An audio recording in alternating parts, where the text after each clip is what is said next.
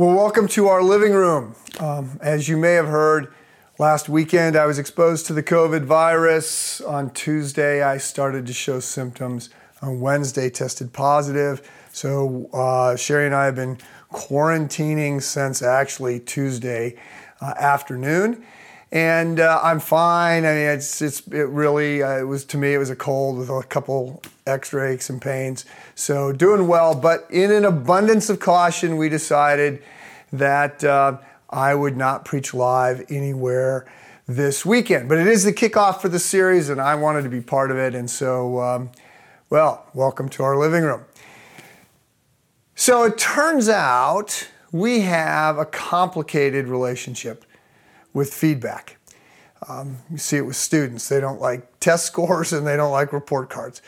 But adults, really, we're not all that different. I mean, certainly, most people would say the worst part of any job is a performance review, giving it or getting it.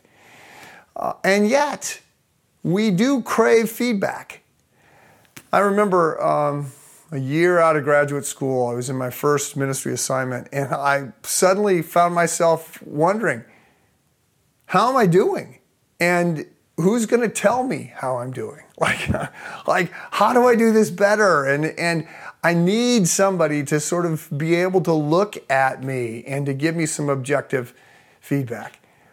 And and we like feedback. I mean, there's a sense in which we've got to keep score. Who would watch sports if uh, there was no score? Right? It was just the plays, right? No, we we need feedback. We need that sense of objective assessment. And in fact, in those areas where we really want to get better and our ego isn't all wrapped up in it, we pay somebody to tell us what we're doing wrong. We call it guitar lessons or you know golf lessons or we, we study a foreign language and someone says don't say it this way say it this way because in order to get better you have to have some sort of feedback especially if that feedback comes from somebody you trust and somebody you know loves you so we come to the seven letters that make up uh, the first part of the book of Revelation. And that is the basis for our series this fall. So, 2,000 years ago, not quite, 2,000 years ago, um, the Apostle John, who is now serving as the, um, as the bishop of Ephesus in the area around Ephesus, he is uh, the last man standing. He had been the youngest apostle. That's generally tradition tells us that, probably in his late teens when Jesus selected him. All the others were older. All the others have died. Uh, with the exception of Judas, who ended his own life. The, the other 10 apostles were all martyred for their faith. John, tradition says, twice they tried to kill him, but he lived. But he's now been banished to this island, this Alcatraz like island, uh, Patmos, in the Aegean Sea. And uh, while he is there, he has a vision and he is swept up to heaven and he sees the risen Christ in all his glory. And, and that is Revelation chapter 1. And, and you need to read it. Uh, I've asked you to read it a couple times, but read Revelation chapter 1. It gives us a description of Jesus. And then uh, Revelation chapters 2 and 3 is, is a circular letter written to the seven churches in this area of Asia Minor that John is in charge of. Uh, these are not, by the way, the, um, the there's 10 churches in the area, best, best we can tell by archaeology. So they're not the seven biggest churches at the time, but they were seven churches that served as templates for all the churches today. And, and we get feedback from Jesus. So it's full of insights about what they were doing right and what they were doing wrong. And it's, it's a performance review, it's a bit of a report card to help them do better. So today we're looking at the first of the seven, and that is the church that existed in the city of Ephesus, which was um, a major city, and it's the most uh, spectacular uh, archaeological find really perhaps in one sense in the 20th century. When you go there, if you take a, a, tour of the seven churches, you always go to Ephesus last because the archaeology there is so amazing. So you have this uh, iconic two story library picture.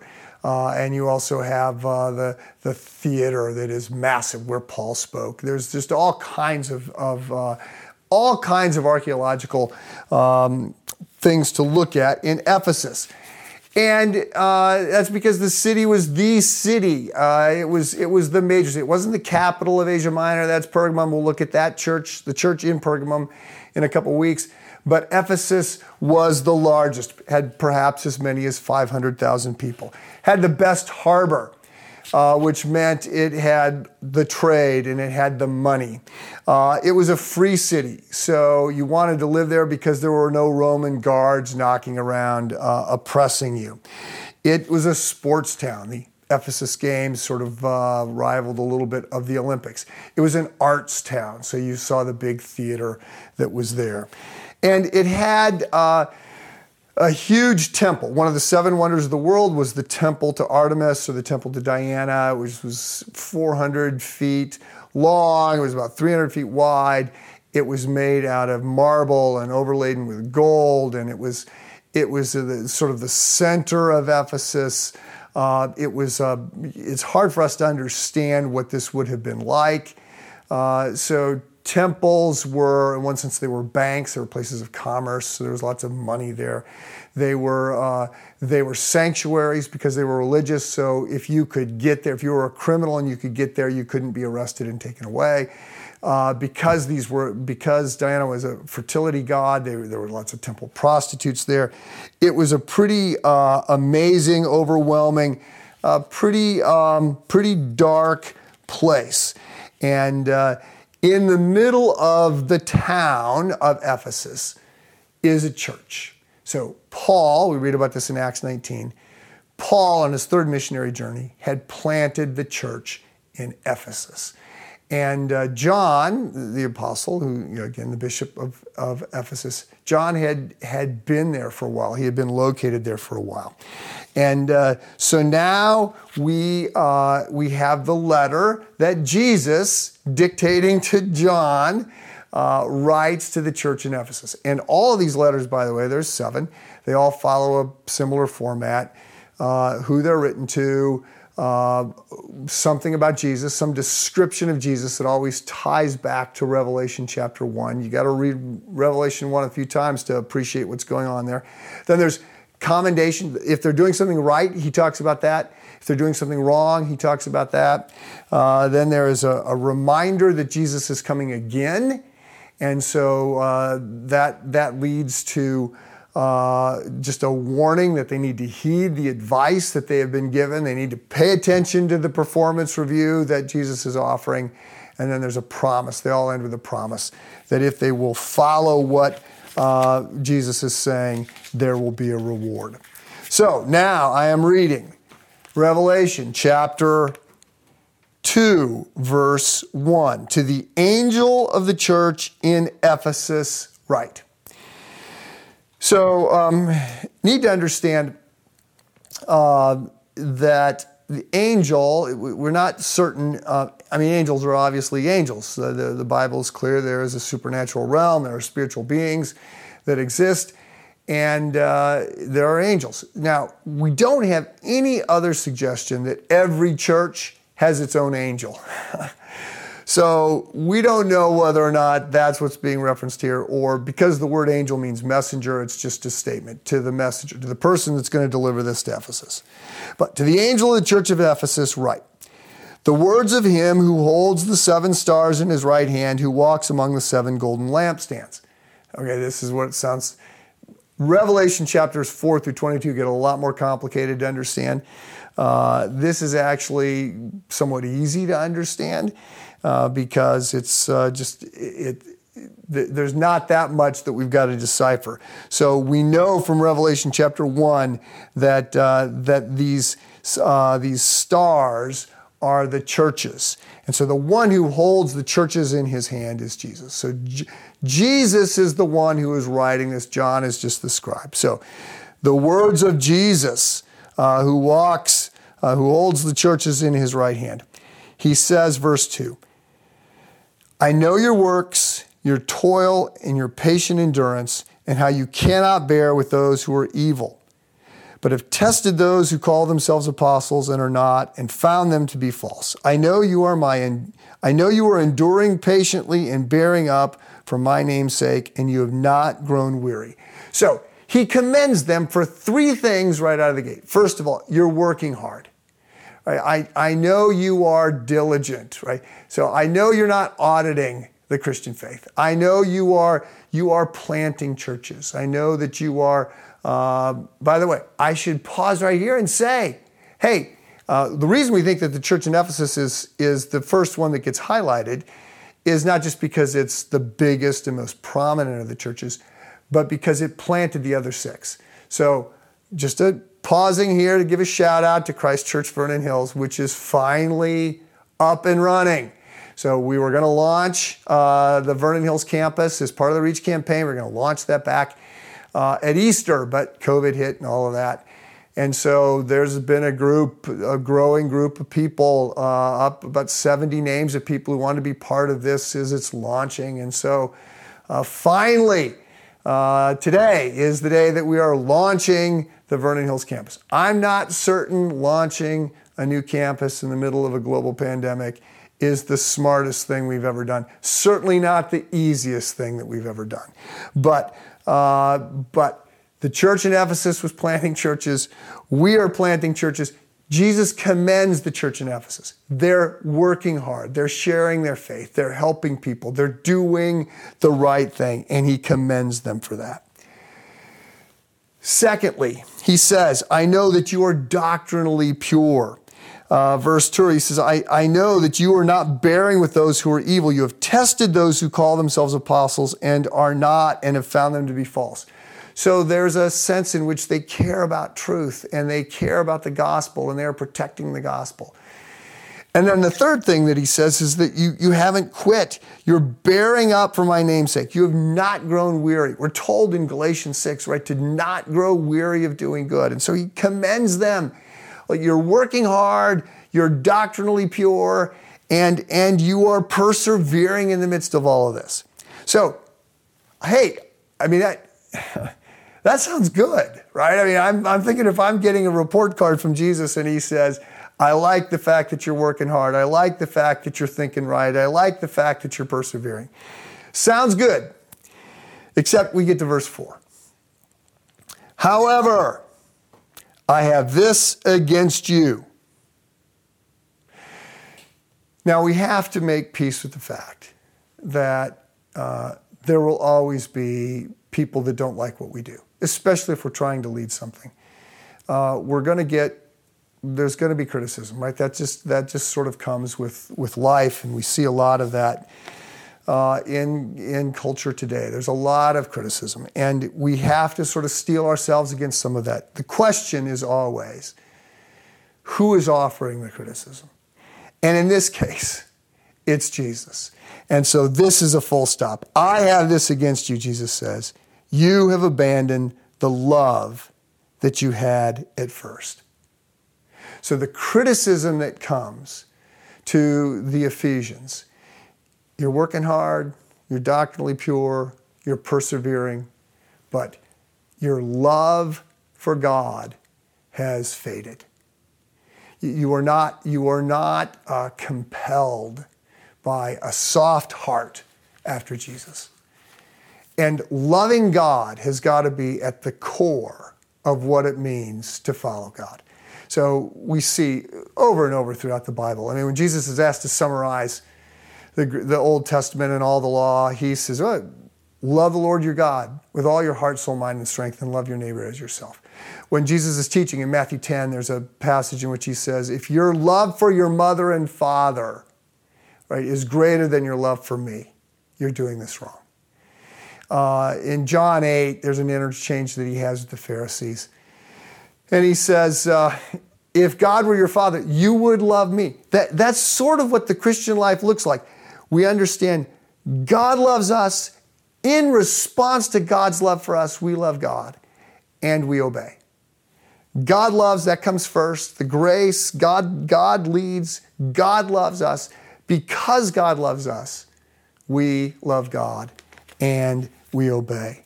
But that's not going on with the Christians in Ephesus. And so they are getting scolded for this. And um, look, we need to understand this, and we need to take this criticism personally. So let me ask you how is your love for God? Like, was there a time when your passion for God burned hotter? Was there a time when, when you were more uh, amazed at His grace? Now, normally, when I am defining love or calling us to love, I'm pretty quick to point out that love is not a feeling, right? It's a commitment of the will. And, uh, and you know, love is certainly not simply being overwhelmed in during singing and raising our hands and maybe crying in the middle of a worship song. Okay. I'm normally making the point that love looks like obedience. And I usually will reference weddings and when I'm when I'm calling a couple, you know, when they're pledging their vows, I go, look, this isn't about feelings. From now on, your your your feelings need to be dependent upon your actions. Your actions are not dependent upon your feelings. So I, I get all that. I want to make all that point, but I also want to recognize here that uh, their their actions are good. Right? So the criticism here does seem to be about their heart. Their heart has grown cold. They are obeying, but they are not amazed and ravished by the, by the beauty of God. How are you doing on this front? Now, let me just note it, the call to, to love God is, I mean, it's, it's, it's, um, it's hard. Like, there's a sense in which it's, again, it's basic. There's a sense in which it's a little scandalous the way it gets presented. There's another sense in which it's hard. It's, it's basic. I mean, the first commandment is, in one sense, the hardest of the Ten Commandments to keep. Right, I'm the Lord your God who brought you out of the land of Egypt, out of the house of slavery. You shall have no other gods before me. Right? God has to be first. Our, he has to be our compelling vision. He has to be the one that we worship. Our life has to orient around God. There's a sense in which the other commandments don't steal, don't commit adultery, don't lie, don't murder, uh, honor your parents there's a sense in which we can will ourselves forward with those. But it's very hard to will our heart to do anything. And so there's a sense in which uh, being told that we need to love God is sort of uh, a non starter. Like, well, what? But if I don't, what do I do? Like I'm doing all the right things. You can, you can hear the people in Ephesus saying, look, I'm, I'm, I'm working hard. I'm, my doctrine is sound. Uh, I'm not growing weary of doing this. I keep doing the right things. What else can you expect of me? Well, um, he doesn't stop, fortunately. He goes on and he, Jesus gives us some advice. Verse 5. Uh, I have this against you that you have abandoned the love that you had at first. That's verse 4. Then he gives us counsel in terms of what they, what we should do. Remember, therefore, from where you have fallen, repent and do the works you did at first. So, uh, if your heart has grown cold to God, the solution is not to try harder. The solution is to see more clearly. It's to remember who God is. It's to rehearse who He is. It's to, it's to go back and to be amazed at Jesus in the Gospels. And I think we got to keep working this. We got to keep refreshing this. I was my devotions this morning. Uh, so, and I, I have in my devotions this morning. I was told in one of the things that I read that you need to change your devotional patterns every seven to eleven years because you've got to rework your inner life every seven to 11 years. So, my devotional practices changed pretty dramatically two years ago. So, every morning, not every morning, but I try every morning to read a psalm, reflect on that. Uh, I am now copying 10 verses a day out of the Gospel of John, writing it out longhand. Uh, I then sit and, and just try and sit in silence for a while. I then journal a little bit, uh, pray, uh, and then I will often maybe read another chapter out of the Old Testament. And then I'm reading some devotions, various devotional books or online devotional things. And one of the things that I read today was just saying that um, we have to be very intentional about our inner life. And, and we have to understand that every, you know, seven, ten years, our inner life needs to be rebuilt. And, and as I was reflecting on that, I thought it, it's, that's been true for me. And we rebuild it in part by having a deeper understanding of Jesus. And that probably means just going back and rehearsing the Gospels and looking at the stories and looking at how wise He is and looking at how amazing His, his sacrifice is for our part. We've got to remember those things. Second thing that we're told is we need to repent, which again is uh, means to sort of go the other direction. Really, ultimately, repentance, biblical repentance, is all about uh, changing our mind. And then uh, we're told we need to do the deeds. Uh, we need to work. We need to keep doing the right things. Even when our heart is not in it, sometimes we just have to do the right thing. So let me pull this together by saying this. Um, as we were planning this series, Letters to God, Letters from God, excuse me, as we were planning this series, uh, Letters from God, uh, we wanted obviously to make a lot of the seven letters that we get from Jesus, but we also wanted to make something out of the whole idea of letters, not emails, not texts, not, you know, social media, but handwritten letters because they're rare and there's a sense in which they have perhaps a little bit more cachet, a little bit more power, a little bit, perhaps a little bit more lasting uh, influence to sort of smuggle some truth under the radar. And so, um, one of the things that we're going to ask you to do in this series is to write letters. And to, today, I'm going to ask you to write a letter to God, a, a love letter to God. And uh, you're in one of two camps on this, this point. It could be that you say, Mike, you know what? Uh, the church in Ephesus is not really characteristic of me. There's seven churches, they all have different qualities. They're doing some things right, some things wrong, they're all different. And so, to the extent that you are captured by a letter to a church, or your family or your small group, to the extent that you're identifying with a letter, it may not be the letter to the Ephesians. You might, you might not say, This isn't me. Maybe you're saying, I'm not working that hard, or I'm not persevering, right? I mean, I, am not doctrinally pure, whatever. Uh, or you might say, I'm doing all those things, and I actually have a burning passion for God. So this letter doesn't really relate to you. Okay, well, look, if you've got a burning passion for God, then write the love letter to God. That ought to be easy to do. Write a love letter to God. If the letter to the church in Ephesus does sort of capture you, then writing a love letter to God may be a hard thing to do. All the more reason for you to work on that. How are you going to rekindle your passion for God?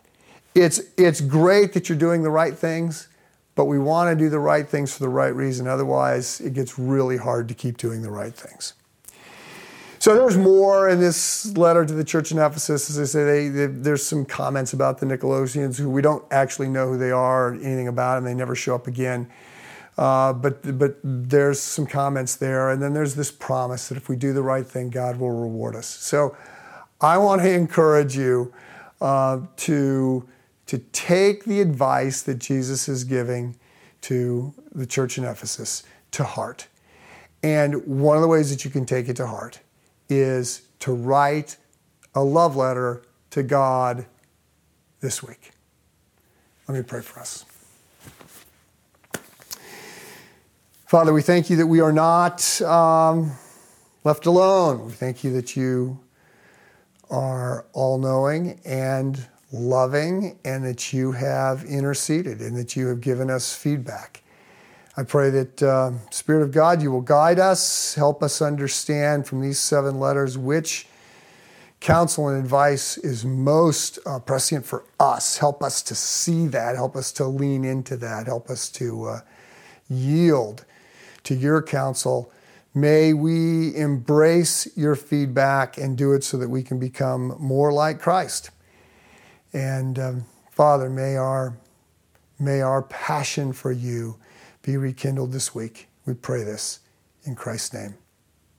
Amen.